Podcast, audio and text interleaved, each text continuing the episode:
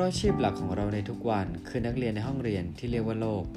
เราเชื่อว่ายังมีอีกหลายสิ่งที่เรายังไม่รู้และเราให้พบเจอ เพื่อนำมาแต่งเติมในแบบสร้างเสริมประสบการณ์ของชีวิตต่อไปไม่รู้จบครับ ตัวเราเท่าที่รู้พอดแคสต์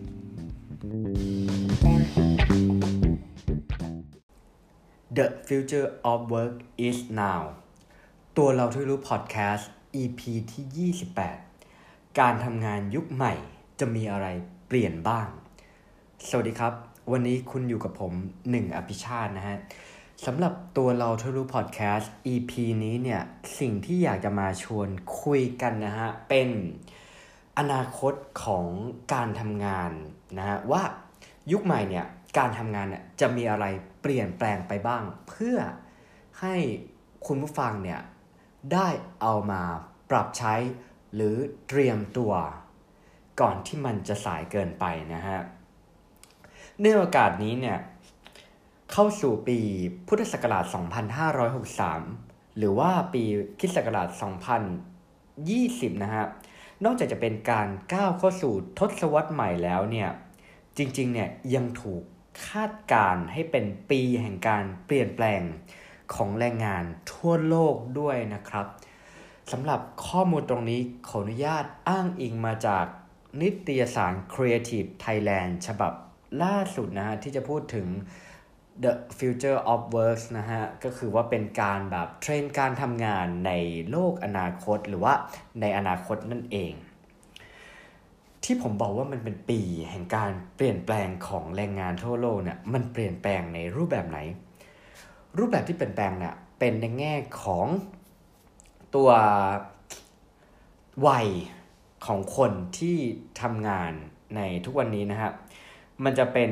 โลกของการทำงานที่จะเข้าสู่ยุคของคนรุ่นใหม่อย่างเต็มตัวนะฮะกลุ่มมิเลเนียลและ Gen X กำลังจะกลายเป็นขับเคลื่อนหลักขององค์กร แทนที่คนในกลุ่มของ Baby Boomer เนี่ยที่กำลังจะเข้าสู่วัยเกษียณหรือบางท่าน หรือบางคนอาจจะเกษียณไปแล้วนะฮะ และในขณะเดียวกันเนี่ยก็เป็นช่วงที่ถึงเวลาการต้อนรับสมาชิกใหม่อย่าง Gen Z ต้องพูดให้ฟังว่า Gen Z เนี่ยคือคนที่เกิดปีคริสตศักราช1997 เป็นต้นมานะฮะ ปีนี้เนี่ยเป็นปี 2020 เนาะ ก็คือคน Gen Z เนี่ยจะมีอายุประมาณ 23 เนี่ย ก็คือเริ่มจบจากมหาวิทยาลัย และเข้าสู่วัยทำงานอย่างเต็มตัวนะฮะ และมีแนวโน้มว่าภายในปี 2025 เนี่ย กลุ่มมิเลเนียลและ Gen Z เนี่ย จะมีสัดส่วนเพิ่มขึ้นเป็นร้อยละ 70 ของกำลังแรงงาน ทั่วโลกนะฮะ นอกจากการเปลี่ยนแปลงทางด้านวัยของคนทำงานแล้วเนี่ย อีกปัจจัยหนึ่งที่มันเป็นบทบาทสำคัญทั้งการทำงานในปัจจุบันและอนาคตเนี่ย ก็คือความเปลี่ยนแปลงทางด้านเทคโนโลยีนะฮะ ก็อย่างที่เรากลัวกันแหละฮะว่าหุ่นยนต์หรือว่า AI เนี่ยจะมาแย่งงานเราไหม เราจะโดนดิสลอฟโดยเทคโนโลยีใหม่ๆนะนะฮะต้องพูดให้ฟังว่า เขามีการคาดการณ์ฮะ ว่าภายในอีกเพียง 25 ปีเนี่ย กว่าร้อยละ 47 ของหน้าที่งานที่มีอยู่ในขณะนี้เนี่ย จะถูกแทนที่ด้วยระบบอัตโนมัตินะฮะ เอางี้เราลองมาดูอัตราส่วนสัดส่วนนะชั่วโมงการทำงาน ของระหว่างมนุษย์กับเครื่องจักรก่อนละกันนะฮะอันนี้มาเป็นตัวเลขเนาะถ้าอย่างในปี 2018 เนี่ยอ่าถ้าแบ่งเป็นร้อยเปอร์เซ็นต์เนี่ยสัดส่วนชั่วโมงทำงานเนี่ยของมนุษย์เนี่ยมีถึง 71%นะฮะเครื่องจักรนี่มีเพียง 29%แต่ว่าถ้าถัดไปจากนี้อีก 5 ปีหรือว่าปี 2025 เนี่ยสัดส่วนเนี่ยมนุษย์จะเหลือ 48%นะฮะจาก 71 เท่ากับว่าเครื่องจักรเนี่ย จะกลายเป็น 52%หรือจำนวนสัดส่วนชั่วโมงการทำงานเนี่ยจะมากกว่ามนุษย์แล้วฮะคุณผู้ฟัง รายงาน The Future of Job Report ในปี 2018 โดย World Economic Forum เนี่ยยังระบุอีกว่าภายในปี 2022 เนี่ยตำแหน่งงานกว่า 75 ล้านตำแหน่งจะถูกแทนที่ เนื่องจากความก้าวหน้าของเทคโนโลยีนะฮะ แต่อย่างไรก็ตามเราจะตัดสินว่าหุ่นยนต์หรือว่าเทคโนโลยีเนี่ยเป็นผู้ร้ายก็ไม่ได้ เพราะว่า ในทางกลับกันเนี่ยจะมีตำแหน่งเกิดใหม่ไม่ต่ำกว่า 133 ล้านตำแหน่งนะฮะ หายไป 75 ล้านตำแหน่ง แต่เพิ่มขึ้นมา 133 ล้านตำแหน่ง ก็เท่ากับว่ามันมันเหมือนกับว่าเพิ่มมากขึ้นนะ โดยโดยโดยความเห็นเลยจากตัวเลขแล้วฮะ และ สถานการณ์ของตำแหน่งงานของโลกนะฮะในปี 2022 เนี่ยลองดูกันเพื่อจะได้เอาไปปรับใช้ อันนี้พูดถึงตำแหน่งงานที่จะเกิดขึ้นใหม่ในส่วนของ 133 ล้านตำแหน่งนะฮะ10 อันดับแรก อันดับแรกเนี่ยคือนักวิเคราะห์ข้อมูลและนักวิทยาศาสตร์ข้อมูล อันดับที่ 2 คือผู้เชี่ยวชาญด้าน AI นะและ Machine Learning อันดับที่ 3 คือผู้จัดการทั่วไปและผู้จัดการฝ่ายปฏิบัติการ อันดับที่ 4 คือนักพัฒนาและวิเคราะห์แอปพลิเคชันและซอฟต์แวร์ อันดับที่ 5 คือนักขายและนักการตลาด วงเล็บนะฮะ มืออาชีพ 6 คือผู้เชี่ยวชาญด้าน Big Data 7 คือผู้เชี่ยวชาญด้าน Digital Transformation 8 ผู้เชี่ยวชาญด้านเทคโนโลยีใหม่ 9 ผู้เชี่ยวชาญด้านการพัฒนาองค์กร10เนี่ยเป็นผู้ให้บริการด้านข้อมูลเทคโนโลยีสารสนเทศนะฮะ เราจะสังเกตได้ว่า ตำแหน่งงานที่เกิดขึ้นใหม่เนี่ยก็คือเป็นอะไรที่สอดคล้องกับเทคโนโลยีที่เข้ามานะฮะส่วน 10 อันดับแรกของตำแหน่งงานที่จะถูกแทนที่หลักมีอะไรบ้าง 1. คือพนักงานป้อนข้อมูล 2. พนักงานบัญชี 3. คือเลขานุการ 4. คือพนักงานโรงงานฮะ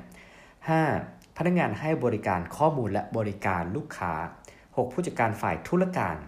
7. นักบัญชีและผู้ตรวจสอบบัญชี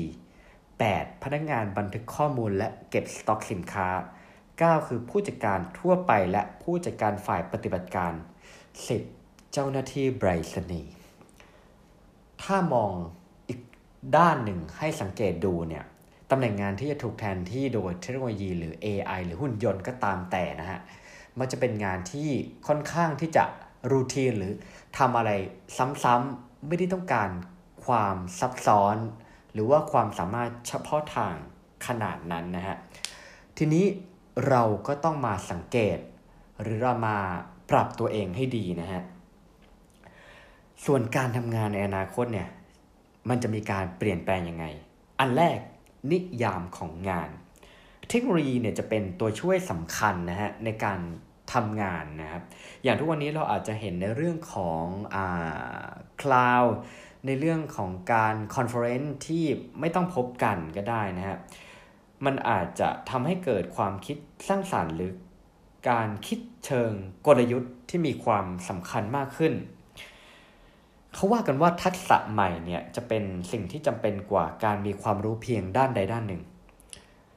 อันที่สองคือคนทำงานนะตำแหน่งในองค์กรเนี่ยจะมีความเลื่อนไหลมากขึ้น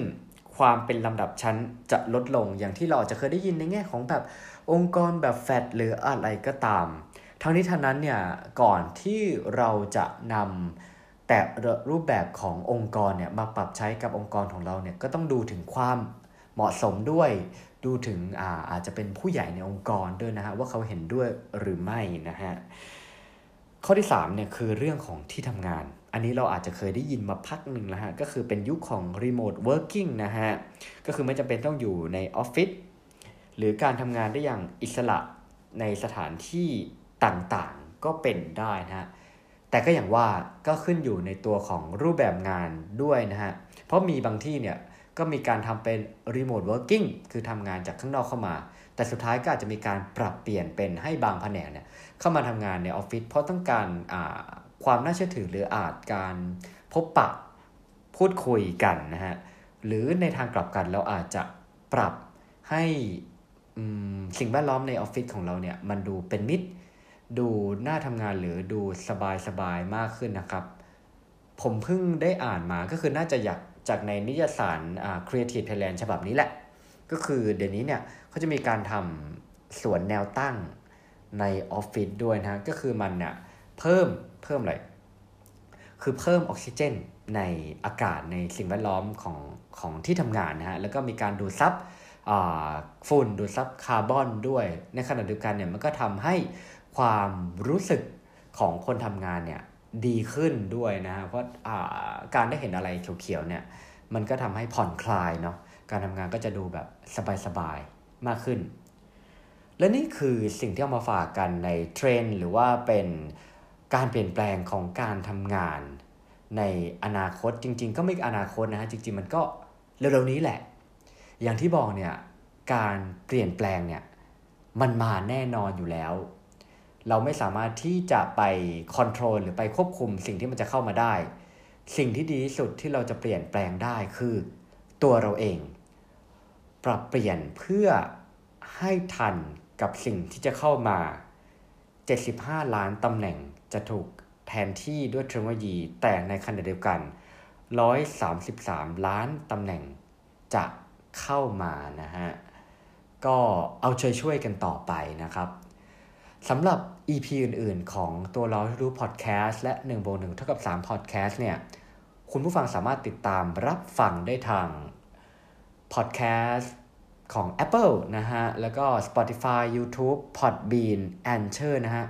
สำหรับ EP นี้ผมหนึ่งอภิชาติขอบคุณที่รับฟังมาถึงตรงนี้ สวัสดีครับ